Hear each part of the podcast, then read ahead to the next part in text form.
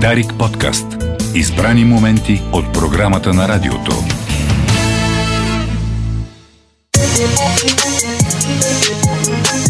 Чакащи артисти. Моят приятел, когато много обичам, Иван Добчев, написа във вестник Континент, заедно с други приятели, които много обичам, няколко реда за детски спомен, който съм разказал в Кърджали. Като дете спях в една стая с дървен таван. Когато си лягах, гледах над себе си дубките, пукнатините, чеповете по дървото, които на лунна светлина се превръщаха в разни образи. Но след време татко бояди са тавана с блажна боя. Понеже образите изчезнаха, изтичвах до арменското тепе, лягах на една пейка и гледах облаците как се движат по небето. Те се превръщаха в животни, в минотаври, в Троянската война. По това време носех сандали на босо. На десния сандал имаше дупчица и когато лягах на пейката, гледах облаците и медитирах, въобразявайки си разни истории. В същото време вятърът духаше и влизаше през дупчицата на сандала, като ме гаделичкаше. Така разбрах, че в живота има две неща, които са несъвместими, но които по абсурден и невероятен начин се пресичат. Облаците и дупката. Високото и ниското. Полетът и гъдълът. Да пием за гъдъла. За гъдъла, който дава живот на онова, което е отгоре и го довежда между нас. Здравейте! Аз съм Кристина Беломорска. Световното по футбол приключи онзи ден. Аржентина е новия световен шампион. Меси почти стана бог, а вие слушате втория епизод на Чакащи артисти. Подарик радио. Или в подкаста в Spotify със същото име. Чакащи артисти в случая, че сте забравили заради събитията в Катар, е рубрика посветена на изкуството, културата и човека плюс артиста. Този път обаче епизода е на запис, защото аз съм на едно друго място и е осъществен благодарение на Дилян Стоянов, на когото страшно много благодаря за помощта. Сега ще чуете една песен на Тера Дагуа се де, Деиша Десер Кем Е. Много трудно се говори на португалски. Аз не говоря на португалски, не мога да произнасям нищо, но все пак това е трибют за Амелия Родригес, една от най-популярните изпълнителки на жанра фадо. Традиционна градска португалска музика, носеща усещането за съдба. Възпяваща самотата, носталгията, купнежа по непостижимото и любовната мъка. Защо? Ще разберете след малко. А сега Аванти Коко. Живее ми се. И сега музиката, която трябва да бъде музикалното оформление за това връщане във времето, вие се, предполагам, се надявате, какво ще чуете си? Какво ще чуете? Арменска песен? Няма. Португалска. Пускай.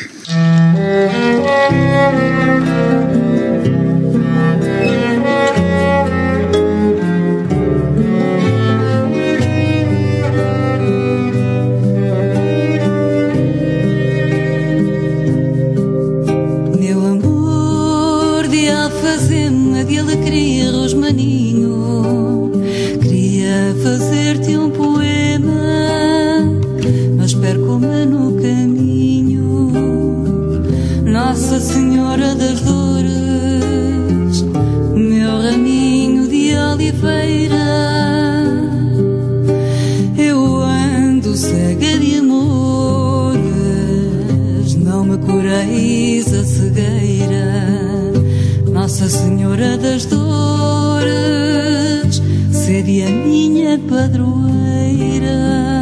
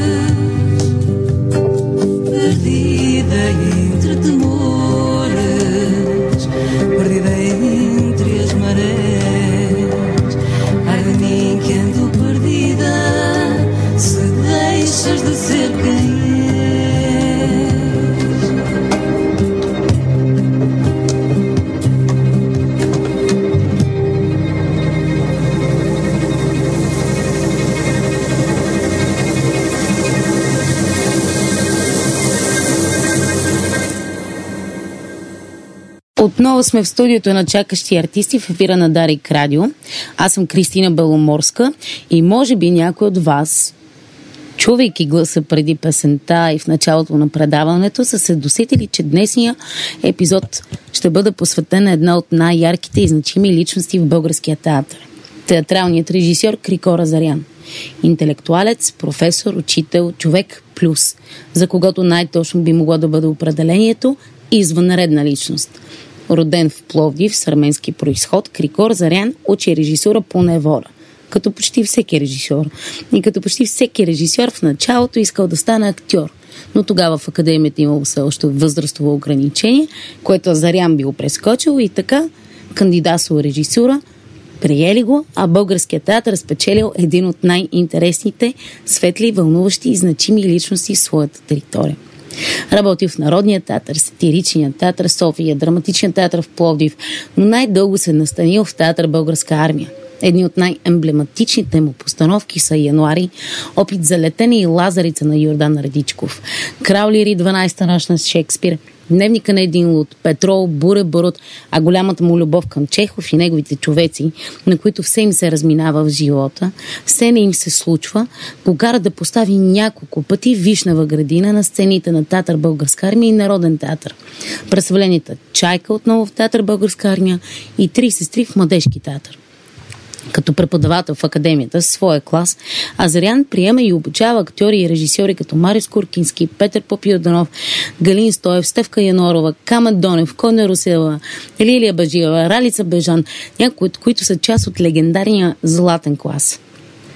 Този епизод ще чуете отново гласа на професор Азарян благодарение на филмите 45 градуса по Азарян на Лилия Баджива и Умно село на Владимир Люцканов, а пък актьора Петър Петров Перо ще прочете няколко негови текста от книгата на Димитър Стайков «Човешкия цирк». И ще чуем онази музика, която колко, както го наричат най-скъпите му хора, обича. За човека театър, за човека сърце Крикора Зарян, днес ще ви разкаже един от най-близките му хора. С голямо вълнение ви представям своя гост, поетесата, журналист, преводач, преподавател и съпругата на професор Крикора Зарян, Валентина Радинска. Здравейте! Здравейте! За мен е голямо удоволствие да ви посрещам в студиото на Дарик Радио. Благодаря ви, че се съгласихте да дойдете тук и да ни разкажете повече за професора Зарян. В нашия предварителен разговор казахте, че имате един текст написан за него и може би е най-добре да започнем с него. Ами аз съм написала цяла книга за Коко. Ние с Коко Григорий Зарян отблизо. А, така че а, предполагам, че доста хора, особено от артистичната гилдия, са чели тази книга. И освен това, аз тук съм ви донесла и ще ви подаря тази книга с спомени за Коко, която излезе по повод на неговата 80 годишнина, която той не доживя, която се казва Крикора Зарян, алхимия на играта. И всъщност към тази книга аз написах един малък предговор и искам да ви прочета няколко изречения от него, защото те наистина са важни същността на моето отношение към него разкриват. Аз не съм била студентка на Крикора Зарян, но бях негова ученичка. Той беше моят учител по живот. Водеше ме през лабиринтите му и през странливите му пътеки с лекотата и мъдростта на магиосник, който притежава вълшебна пръчица. А той имаше такава пръчица.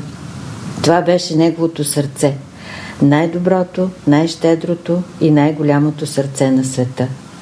Повече от всичко бих искала да посрещнем този негов 80 годишен юбилей заедно. Но съдбата реши друго. Господ го назначи в Небесния театър. И тук вече конкретно споменавам сборника, чрез този сборник посветен на паметта на Азарян режисьора и Азарян учителя. Колко по някакъв начин се завръща при всички нас, които продължаваме да го обичаме и за които той, въпреки отсъствието си от физическия свят, продължава да бъде и завинаги ще остане висок образец и мярка, с които да се съобразяваме по земния си път. И във връзка с това да кажа, че действително а, неговите ученици, а, поне тези, с които аз общувам, винаги си мислят, например, една Койна Русева винаги ми казва, Боже, като изкарам някоя роля си казвам, какво ли би казал професора. Тоест, те продължават да мислят как, как той би оценил това, как, какво би ги посъветвал. Какво повече може да иска човек, ако след като той си отиде, толкова години, вече 13 години, откакто той си е отишъл, станаха на 14 декември, той продължава да бъде мярка и образец, макар че него го няма толкова. Да. И не само за неговите ученици, по някакъв начин той е много важен и за тези, които Да, са за- ученици на неговите ученици. Точно така, да, сигурна съм, че е така. Сега, като прочетохте този текст, какво ви изниква в главата като спомен за него? Спомените са много. Това, което мога да кажа, което е много важно, то си личеше и в театъра, в работата му а, в театъра, но колко беше един много добър и обичлив човек. Той беше човек, който обичаше актьорите. И затова и те го обичаха толкова. Той беше човек, който обичаше службите в театъра. А, тъпицери, шивачи, обощари. Той се отнасяше с огромно уважение към тях. Знам, че има негови колеги, които по съвсем друг начин се отнасят и това е техния избор. Но колко беше много добър човек, което а, си личеше във, във всичко и много а, талантлив не само в, а, като учител в театъра, но и като а, човек просто, защото той научи всички свои ученици, още артистите, с които е работил, учеше ги, както и мен, и на живот, как да бъдат как да се справят в, в, в този живот. А това е много важно, защото това е за мен големия учител. А, има един случай, аз, аз съм го описала, но той, как да кажа, колкото пъти си го спомня, просто ми се къса сърцето. Това беше когато вече съвсем накрая във военна болница, колко умираше. То беше ясно и той го осъзнаваше. А когато се правеше програмата на военния театър за този сезон 2009 2010 в програмата беше заложена стъклената менажерия на Тенеси Уилямс, спектакъл, който той трябваше да направи. Беше ясно, че вече няма да може да го направи. И когато тогавашният директор на военния театър Митко Тодоров дойде да види Коко, а, Коко му се извини, че умира и няма да може да направи този спектакъл. Няма да може да си изпълни ангажимента. Това е нещо, което винаги ми къса сърцето, като си го. А, той казва най-важното и най-трудното нещо днеш... в най-важното и най-трудното в днешно време е да си останем човеци. Какъв ще, да бъде света, ако повече хора притежаваха онези качества, които, които отличаваха професора Зарян, които го правяха толкова добър човек? Как си го представяте един такъв свят изпълнен с... Мисля, че преди години щях да ви отговоря, че това ще, ще е един прекрасен свят. В днешния ден обаче аз ще кажа, че не знам. Злото и мрака ми се струват вече прекалено, много прекалено напреднали. И не знам а, колко процента от човечеството трябваше да бъдат такива, толкова добри, толкова а, отдадени, за да се а, обърне този процес. Но във всеки случай, а, мъдреци като колко днес липсват дори само заради това да ни кажат какво става. Защото много от нас не знаят какво става. А колко на всичко намираше отговор и то мъдър. Когато някой го запиташе нещо, той известно време мълчеше и после казваше нещо, което на пръв поглед нямаше общо с въпроса, който му е зададен. Но след малък размисъл, ти разбираш, че той ти е дал възможно най-мъдрия и най-умния отговор, който може да бъде даден на този въпрос. Във всеки случай казвам, не знам дали света щеше да стане по-добър, но щеше да стане по-разбираем за нас. Ако имаше мъдреци като него, които да ни обяснат нещо. Сега ще чувам отказ от а, документалния филм за него 45 градуса по Азарян на Лили Баджиева. И след това ще а, ви задам един много важен въпрос, защото той е свързан тъкмо с а, тези думи на професор Азарян. Имам чувството, че има някакъв танц любовен между да обичаш и да се удивляваш. Всъщност, отсъствието на любовта започва от неспособността да се очудваш в хубавия смисъл на думата на другия, на това, което той прави. Това непрекъсната претенциозност, че що не ста? Защото не ме гледа в очите. Защото как да му повярвам като не Нали, това много често. Слушал ли си от актьори? Това става с... И режисьорите казват това нещо. По отношение на актьори. И актьорите казват на режисьора по отношение. Нали, не се... Това много често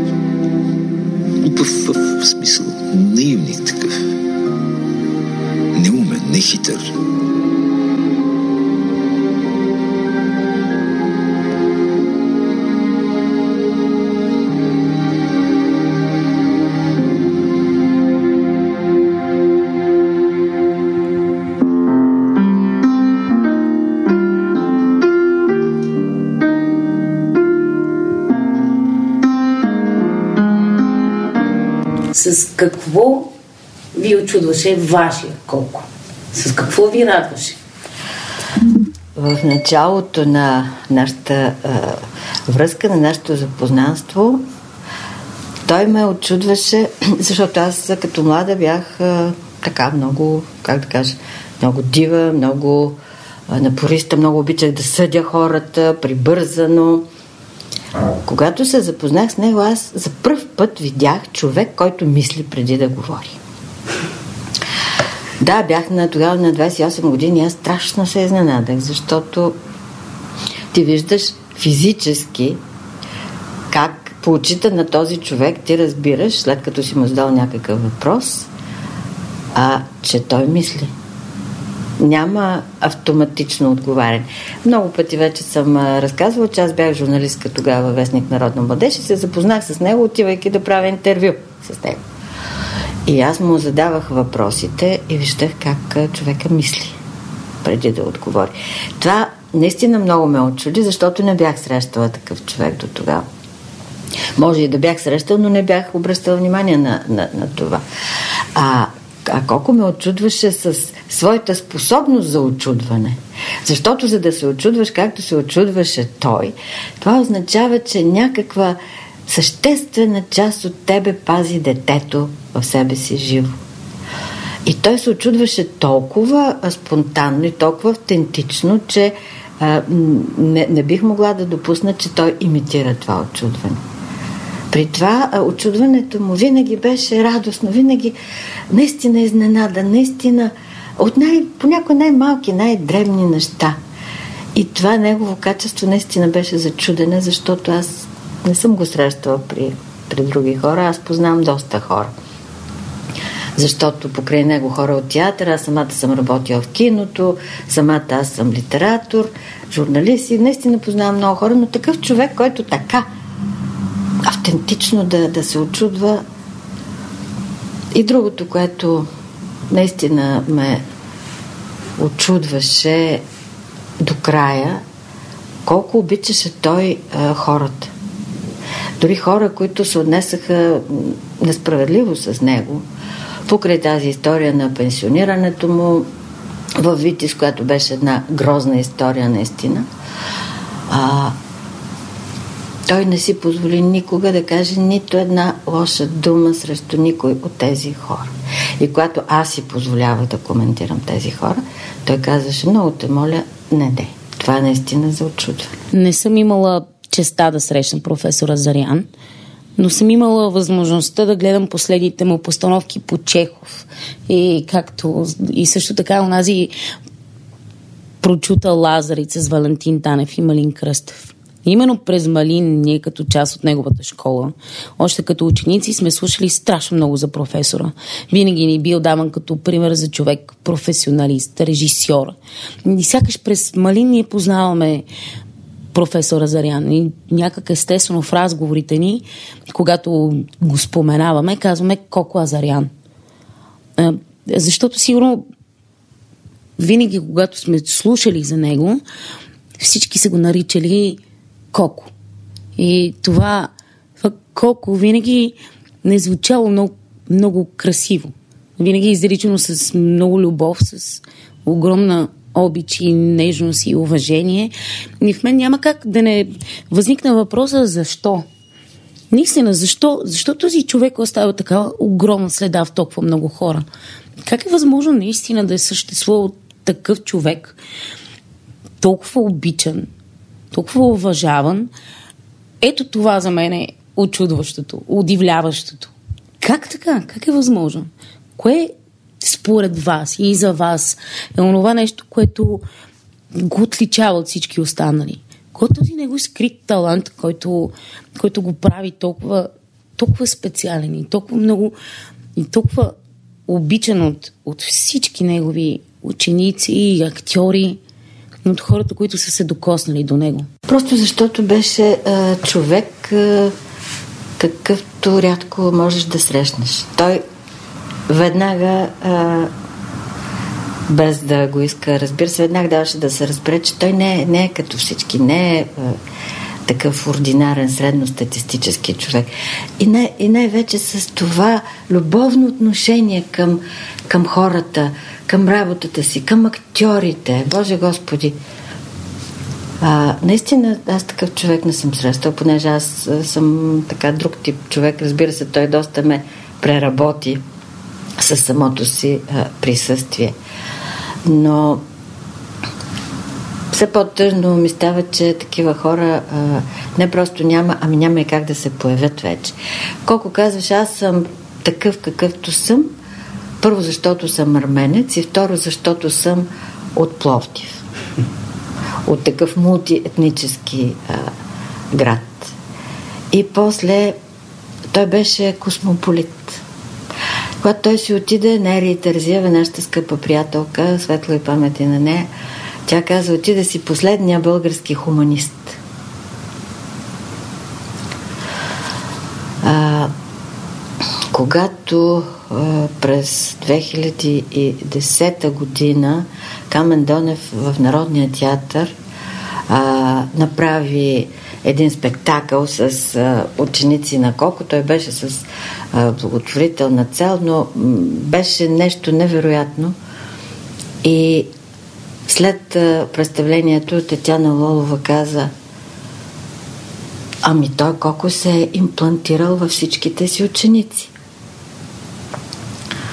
Той имаше тази дарба.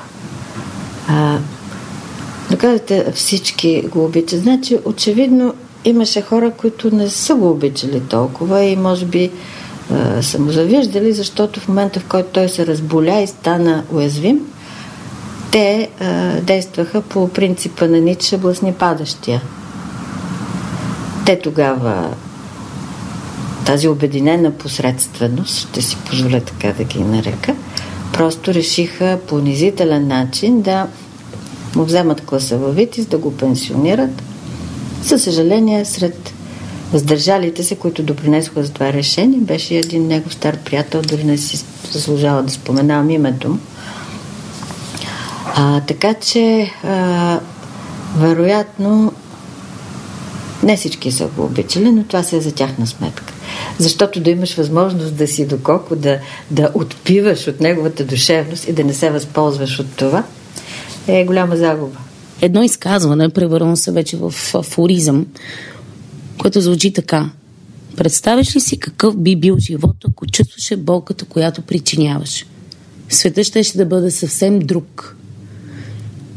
Аз не знам кога го е казал или къде, кой го е чул, го е повторил, но за да не причиняваш някому болка е необходимо да бъдеш в мир със себе си. Необходимо е голямо благородство, емпатия. Може би аз дори не знам дали такова нещо е възможно, дали постижимо, дали някак човека е възможен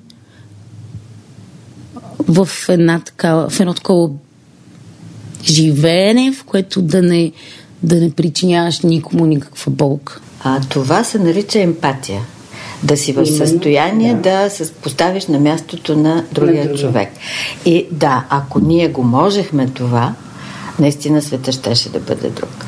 А, но това, а, това не е непостижимо. Това се възпитава. Въпросът е колко хора искат да изпитват емпатия. И да. колко хора са способни. Защото мисля, че много хора се раждат с това чувство за, за другия. Как, как, се, как се усеща другия. А, но много хора не. Много хора и не искат да имат такова чувство. Но ако го можехме, или поне ако имахме желание да възпитаме емпатия у себе си, това за което говори Коко, да, света щеше да бъде много по-различен. Така е. Той очевидно мечтаеше за такъв свят. А ко, кои бяха тези неща, които го обезоръжаваха, обезкуражаваха в живота, в театъра? Вие споменахте за няколко от тези моменти. Значи предателството, предателството. Той много добре си спомням как когато защото аз отидох да го чакам след това а, заседание в а, надфис, тогава Витис. А, защото имах чувство, че ще се случи нещо неприятно. И отидох да го чакам. И той излезе а, смаян той излезе с едно такова лице на човек, който не разбира какво се е случило. Той не можеше да разбере защо негови колеги, по-млади актьори, режисьори, които водят актьори, главно, които водят а, а, класове в Витис. Той имаше лице на човек, който не разбира какво се случва и не, и не разбираше и продължи дни наред да не разбира как така хора, на които е помагал, хора, които той е довел в София, хора, с които той е работил, как така изнеся тези хора се изправят срещу него? Защо? Какво е мен направил? Какво искат от него?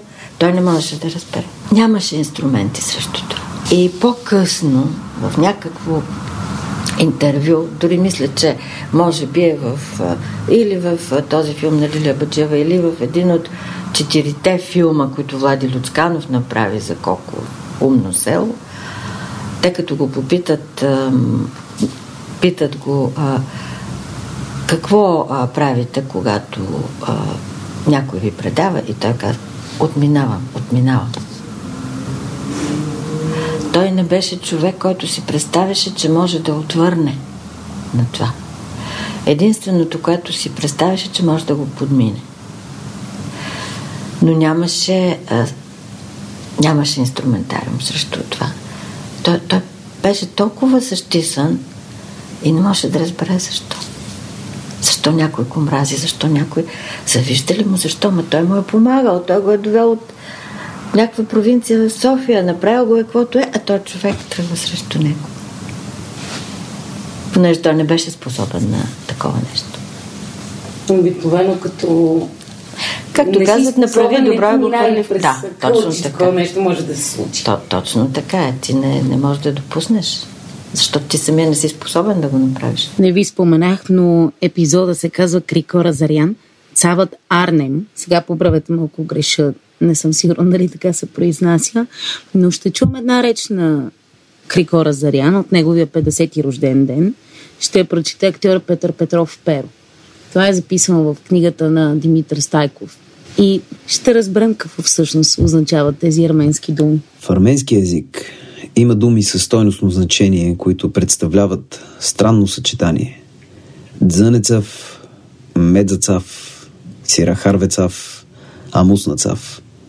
На български те означават родих се, израснах, влюбих се, омъжих се. Всичките имат едно и също окончание – цав, което значи болка.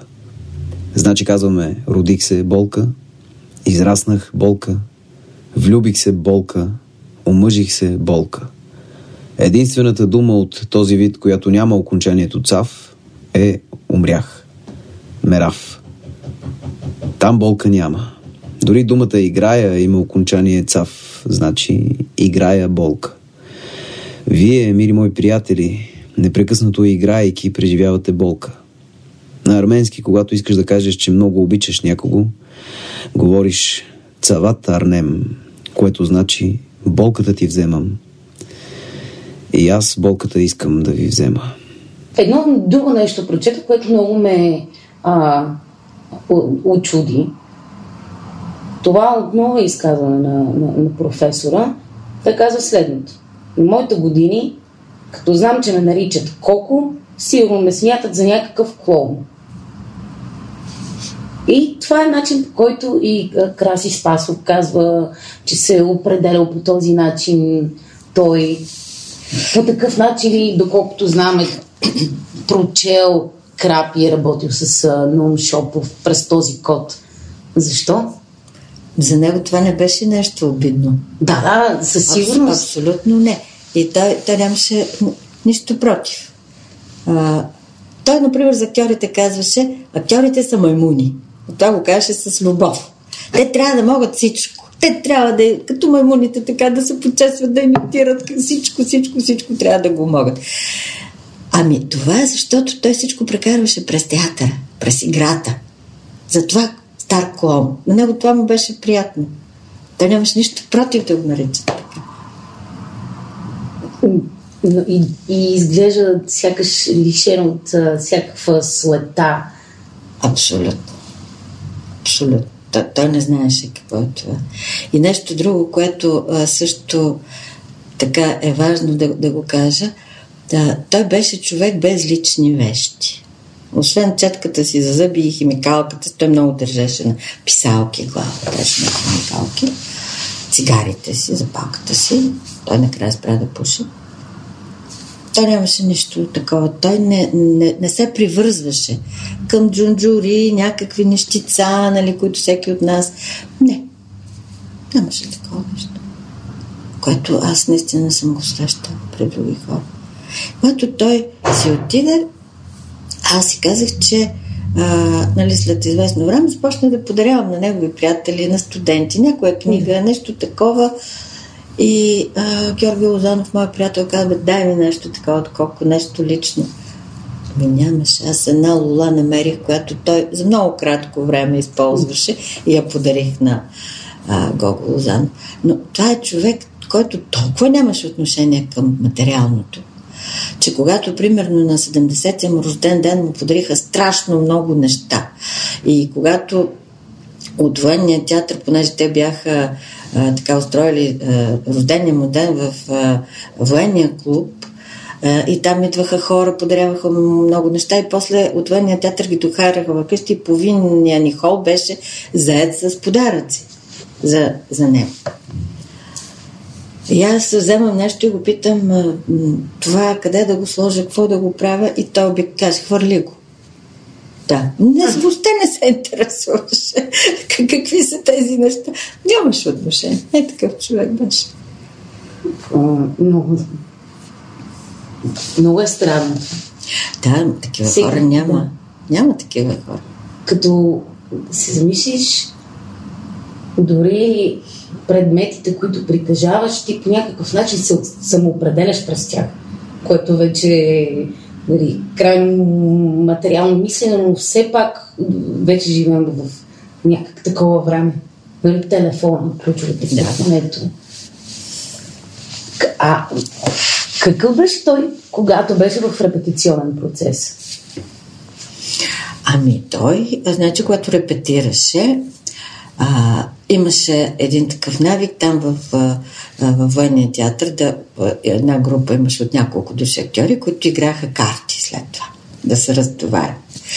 Прибираше се в къщи и веднага, нали, хапваше нещо, ако не е обядвал, и веднага сядаше и започваше да се подготвя за следващия ден. Въобще той преди всяко представление, той поне два месеца четеше, мислеше, сам си говореше, защото чете репликите на отделните герои със съответния глас, със съответната интонация. А, и той преди представлението той знаеше цялата пиеса на изуст. И всичко беше решил. А, и вече влизайки в този процес, той от ден за ден много сериозно се подготвяше. И аз тогава знаех, че трябва така леко на пръсти да ходя наоколо и да не го занимавам с, с нищо странично, защото ако казах нещо по-така обикновено, битово, така ще моля, се не ме занимавам с нещо. И аз смъквах и си знаех. И така. Тоест, а, а, не обичаше да бъде а, разсеван с, с нищо. Аз много уважавах това негово желание, това негово качество. Но разбира се, ако имаше някакъв проблем, примерно с нашето дете, което беше тежко болно, ако имаше някакъв проблем, той веднага се включваше. Не беше човек, който ще каже сега не ме занимава и не мога да го закарам в болницата. Нямаше такова нещо. Е, да, но това е нещо съвсем различен ред. Така е, да. И такъв човек, въобще би трябвало всеки човек да Да. е да Но Има различни хора. Има, да, ние говорим в най-добрия Да. а, смисъл и план. Това, което казвате за че сте стъпвали на пръсти около него, че сте се съобразявали с, това какво говорите, с опита да навлизате в а, малки битовизми. Това сякаш обаче не може да го разбере човек, който не се занимава с изкуство. Вие О, сте човек, сигурна съм. вие сте поет. А, аз искам да ви кажа, че а, може да звучи странно. Винаги съм имала някак много резерви към а, жените, които пишат поезия. Не защото не могат, а защото съм мислила, че винаги е, че това е някаква мъжка територия, че някакъв Бог се влюби и може да се прояви през едно такова стихотворение, което е написано от мъж. А, и все повече във времето, когато съм чела все повече поезия, започнах да се убеждавам, че абе, те и жените пишат много добре. Че жените, повече жени пишат поезия, отколкото мъже. Да, но някак е много, може би, логично, защото те са много по-емоционални същества и борават много повече с думите, да могат да го превърнат в стихотворение. Аз не бях чела ваши стихове. След нашия разговор започнах да чета. А, и искам да ви кажа, не, въобще не искам да звучи като някакъв комплимент, надали ще ви, по някакъв начин ще ви повлияе това, че аз ще ви кажа нещо такова, но съм а, а, възхитена от вашия език, вашето въображение, начин по който просто обличате чувствата си с думи Благодаря. и, и като крайно емоционален човек, просто четах си отворения, ревях. Как, Боже Господи, какво се случва? Но, а как обаче професор Азарян повлия на, на вашето изкуство, на вашата поезия? Промени ли я? Той ме промени като човек и с това няма как да не... Значи той беше човек, който действаше на същността на човек. Със своята дълбочина, с а, а, отношението си към нещата. Така че а, той ме направи много по-сериозен, по-задълбочен човек. И ми даде много, защото той беше страшно интелигентен, страшно начетен човек. Той четеше страшно много. Той четеше повече от мен.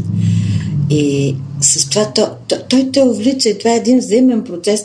А той каже, че и аз му давам някакви неща. Със сигурност двама души, когато се съберат, има една осмоза. А, такава. То, аз винаги на него първо показвах стихотворенията си.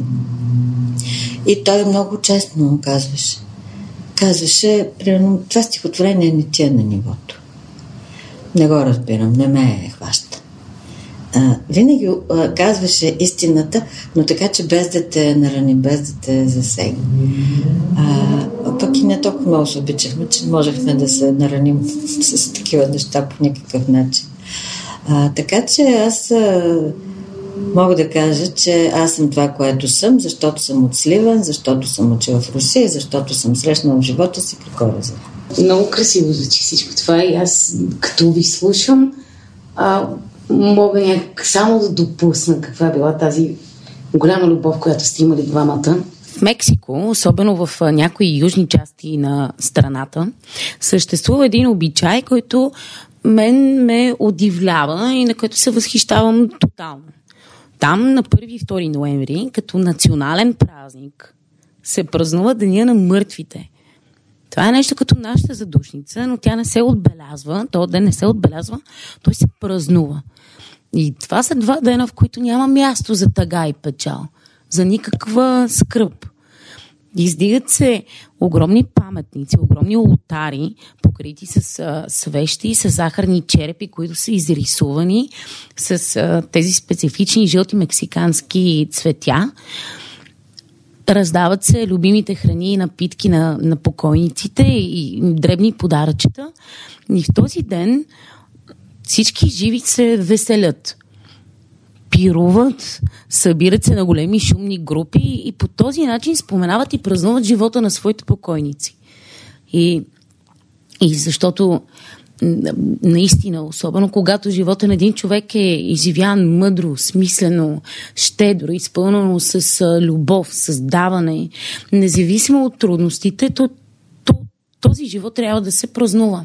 И аз знам, че една негова студентка е направила песен по ваши стихове. Тя се казва Ралица Бежана. Текста е ваше дело. Само не съм това е сигурна стихотворение. Това е стихотворение, Да, което да. тя взе от книгата ми и е направила една фантастична песен. Тя ме покани на концерта си и аз наистина много прозвуча ми някак извънземно. Това е едно стихотворение бавно. Бавно ми се живее, бавно ми се обича. Ами ние сега ще го чуем. Бавно,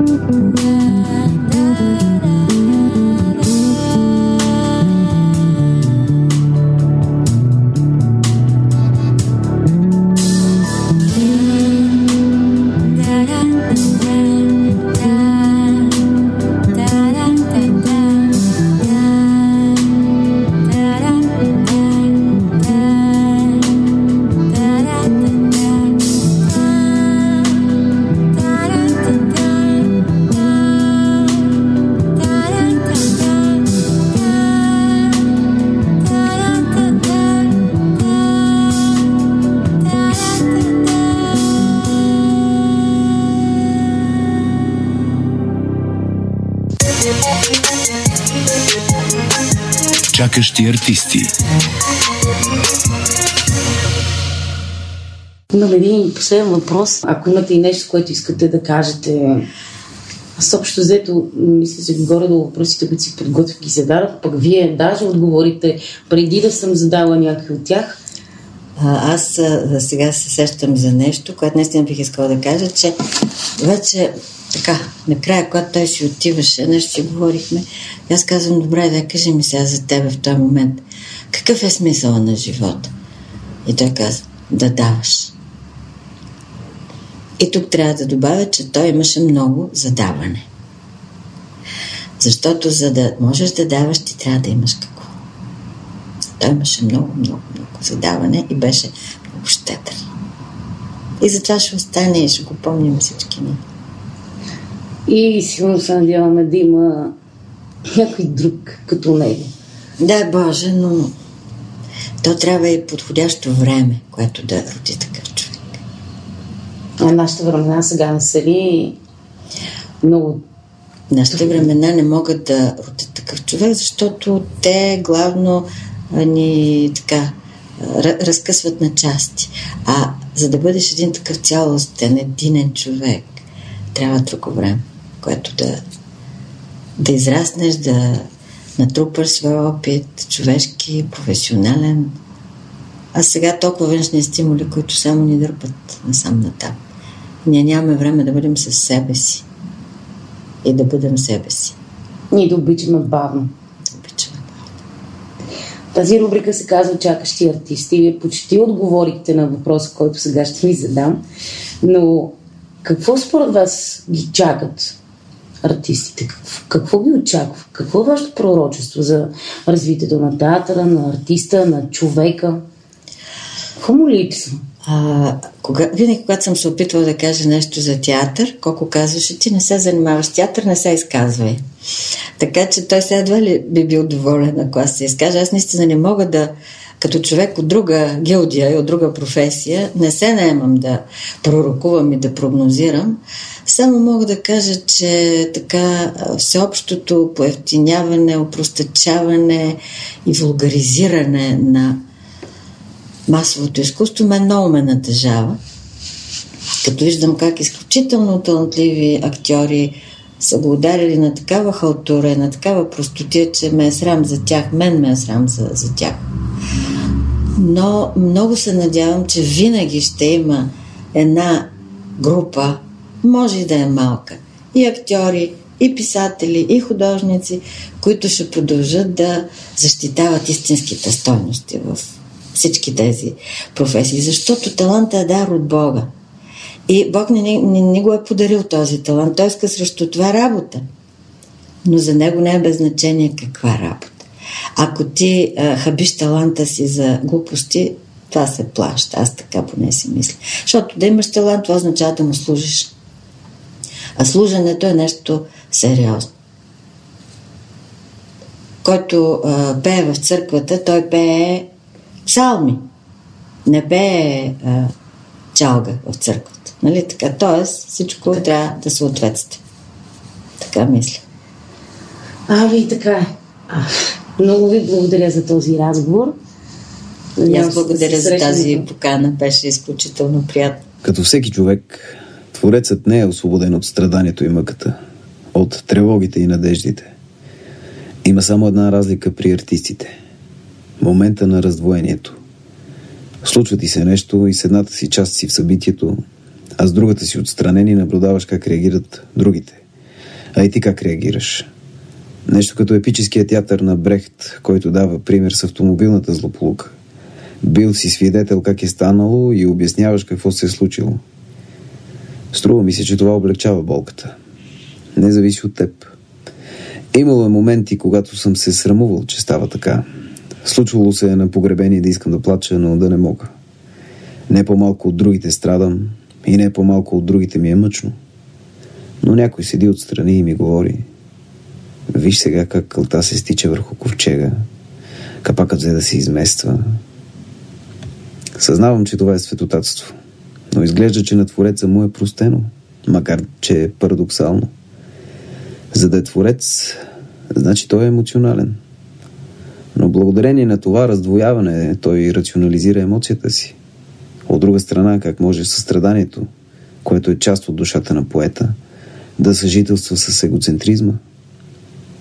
Художникът е егоист. Дава по-малко на най-близките си, отколкото на човечеството. Той повече се раздава за човечеството. И живее с чувство на вина. Но аз започнах да го осъзнавам това по-късно, след 40-те си години. В началото се самонаблюдаваш, тичаш и не гледаш страни, и имаш чувството, че носиш у себе си някакво послание, боиш се, че няма да ти стигне времето, че някой ще ти каже до тук беше. И гледаш колкото се може повече неща да преживееш и повече неща да кажеш. След това има някакъв баир, стигаш горе, започнал си да се задъхваш. Тогава започва самоанализът. И тогава разбираш, че друго си мислил за себе си. И за финал в духа на предаването тази вечер и в продължение на разговора, който имахме в студиото с съпругата на професора Зарян Валентина Радинска, чухте краткия текст, прочетен отново от Петър Петров Перо. След малко ще чуете отново и гласът на професора Зарян. В епизода използвахме откази от филмите 45 градуса по Азарян на Лилия Баджива и Умно село на Владимир Люцканов, както и откази от книгата на Димитър Стайков «Човешкият цирк». Припомням ви, че във фейсбук страницата на Игрите на ума може да оставите вашите коментари, предложения за нови теми и въпроси към гостите. И за да не ви липсва много-много доктор Кацаров, може да го слушате на darek.bg, също така във фейсбук страницата на Дарик, в подкаста на радиото в SoundCloud, Spotify, Apple Podcast и Google Podcast, където ще бъде качена и рубриката Чакащи артисти. Ако искате да чуете само нея може да откриете в Spotify, като напишете изненадващо чакащи артисти. Това е всичко от екипа на Игрите на ума и мен Кристина Беломорска. Доктор Кацаров се оттегля за кратка и заслужена почивка, а аз оставам тук и ви очаквам следващия вторник на 27 декември от 7 часа в компанията на едни странни меняци. А сега ви оставам да се насладите на албинони. Пожелавам ви светли и топли празници. Бъдете с хората, които обичате. Казвайте им, че ги обичате, че са важни за вас или поне им го показвайте. Благодаря, че бяхте с мен. Кристина Беломорска. До следващия вторник. Останете с програмата на Дарик. Изкуството, за разлика от физиката, може да върне времето.